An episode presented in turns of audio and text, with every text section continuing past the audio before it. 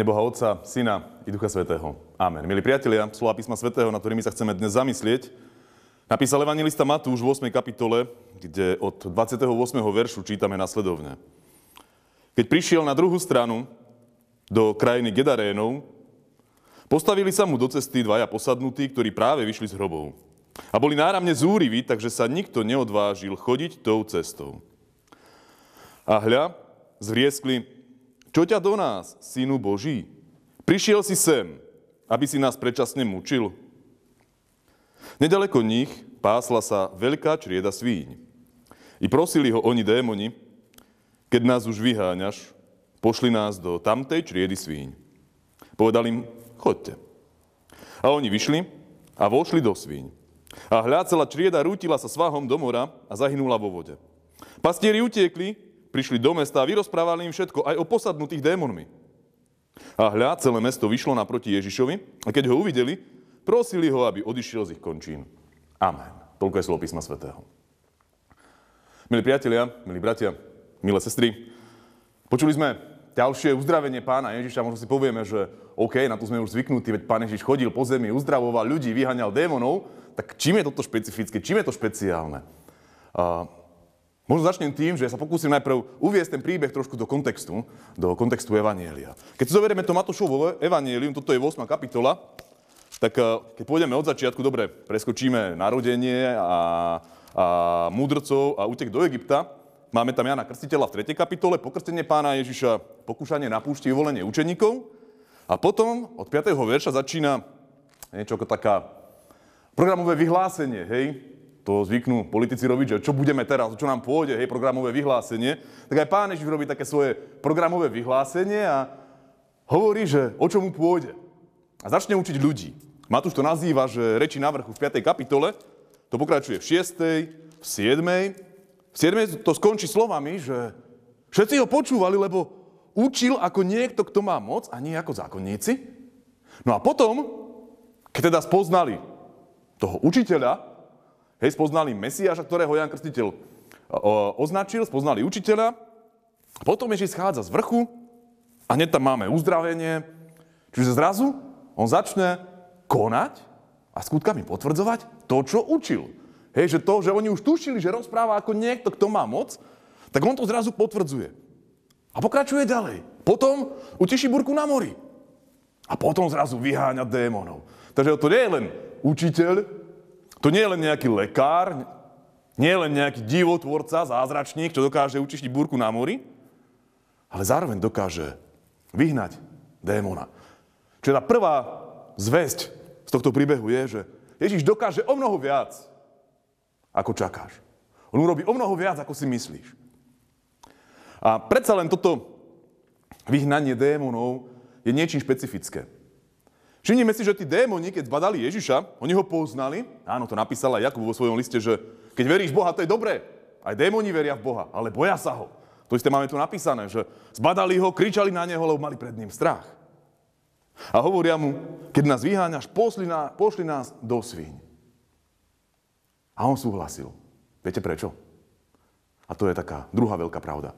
Pretože Ježiš nemá záľubu v trápení. Oni mu vyčítajú, alebo podsúvajú také, že ty si sem prišiel určite, aby si nás trápil. Ale Ježiš to nemá záľubu. Áno, možno teraz povie, že ale ja zažívam v živote trápenie, mne sa častokrát nedarí a častokrát je to ťažké v tom živote.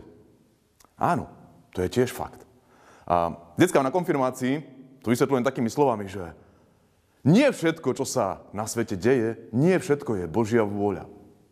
Na svete sa deje aj satánska vôľa, aj ľudská vôľa, nie všetko, čo sa deje, je Božia vôľa. Ale nič sa nedeje bez Božieho vedomia. Aj keď sa ti deje krivda, aj keď sa dejú možno trápenia, možno niečo zlé, Boh o tom vie. A ved, že Boh nemá záľubu v trápení. A to platí aj čo sa týka démonov. Aj oni ho prosia, už teda keď ťa musíme posluchnúť, tak dovol nám ísť do svíň. A Ježiš hovorí, chodte, ja vás nebudem trápiť, chodte. A celá čieda sa zrútila do mora. A tu prichádzame k takej tretej myšlienke, alebo možno otázke. Viete, ten príbeh má taký zvláštny koniec. Tí ľudia z toho mesta, z toho kraju Gadarénov, prosia Ježiša, vieš čo, choď radšej head, choď radšej preč, my ťa tu nechceme. Viete, on tam prišiel, pomohol im, možno nepriamo, hej, keď uzdravil týchto dvoch ľudí, tých dvoch posadnutých, Matúš tu píše, že oni boli takí zúriví, že nikto sa neodvážil chodiť tou cestou, kde oni sa nejak vyskytovali, kde oni operovali, hej, kde, oni, kde oni fungovali. Nikto tam nemal chuť ani odvahu prísť. Teraz prišiel Ježiš, zrazu majú v kraji bezpečno, hej, čiže svojím spôsobom z toho uzdravenia profitovali všetci. A oni mu za to hovoria, vieš čo, choď radšej preč, choď, choď. Že, čo sa tam stalo? Ja keby som bol na ich mieste a vidím tu niekoho, kto mi pomôže, aj keď možno len nepriamo, tak mu nepoviem, že choď preč, poviem mu, poď sem a pomáhaj mi stále, každý deň, ja ťa chcem.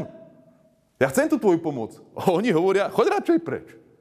Viete, keď som tak zamyslel sa nad tým, a začal som uvažovať, tak eh, riešenie možno nájdeme, alebo odpoveď nájdeme v Markovom evaníliu. On v 5. 5. kapitole píše ten istý príbeh, Marek, a hovorí, že tá veľká črieda svíň, ktorú označuje Matúš, mala 2000 kusov.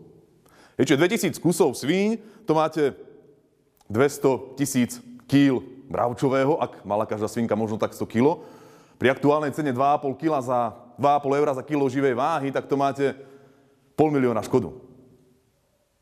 To, že Ježiš pomohol ich, alebo niekoho, tam stálo pol milióna. A tá otázka tretia, bo to posledné, čo som chcel povedať, je, že ako si ty ceníš tú Božiu pomoc? Ich to stálo pol milióna, a preto ho prosili, vieš čo, choď radšej preč, lebo to, že si tu, je pre nás veľmi drahé. Hej, to nás veľa stojí. Viete, Boh je ten istý a On chce pomáhať stále aj dnes, aj tebe, aj keď sa možno trápiš. Vieš, že On nemá záľubu v trápení, ale teba to nič nestojí, ani mňa to nič nestojí. Jeho to stálo život na kríži. My to máme zadarmo. A tak tá otázka znie, ako veľmi si ceníš tú Božiu pomoc, ktorú ti Ježiš prináša. Amen. Skloďme sa spoločne k modlitbe. Drahý Pane Ježišu, Ďakujeme ti za to, že ty si prišiel do našeho sveta, že si tu pomáhal. A keď tak čítame tento príbeh o tých prasatách, tak častokrát si uvedomujeme, že aj my si tú tvoju pomoc nevážime a že možno častokrát taký ten materiálny profit u nás prevyšuje ten duchovný. Prosíme ťa, aby si nám to odpustil a aby si ty sám menil naše zmýšľanie, naše vnútro, aj to naše cítenie, tak aby sme viac dbali a objavovali tie duchovné hodnoty, ktoré si nám priniesol. Ďakujeme ti za to, že tá pomoc tvoja je pre nás zadarmo, hoci teba stála všetko, teba stála život. Ďakujeme ti za to, že taká tomu aj my dnes môžeme žiť. Amen.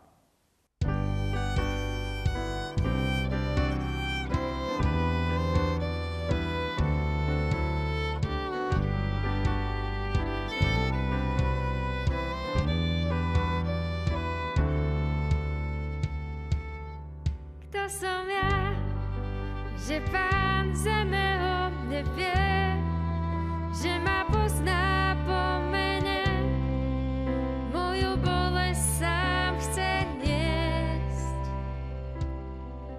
Kto som ja? Hviezda jasná, nebeská, chce mi svietiť na cestách, aby som viac nezbudil.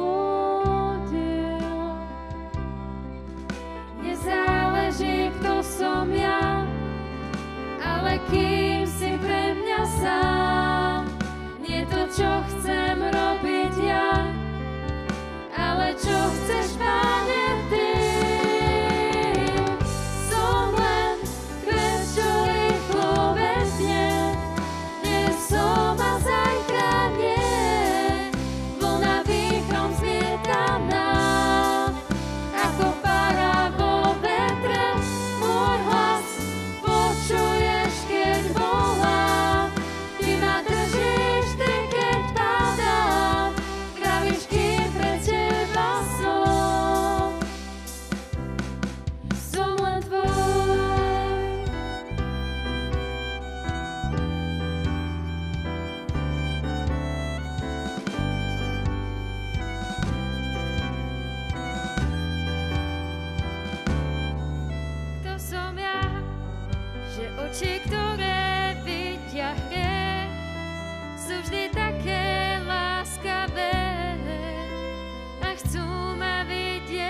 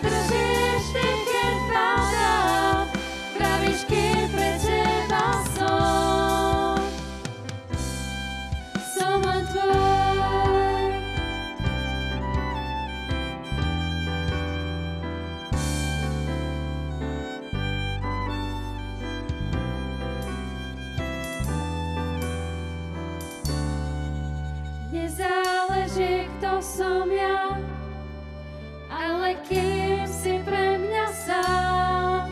Nie to, čo chcem robiť ja, ale čo chceš, Pane, Ty.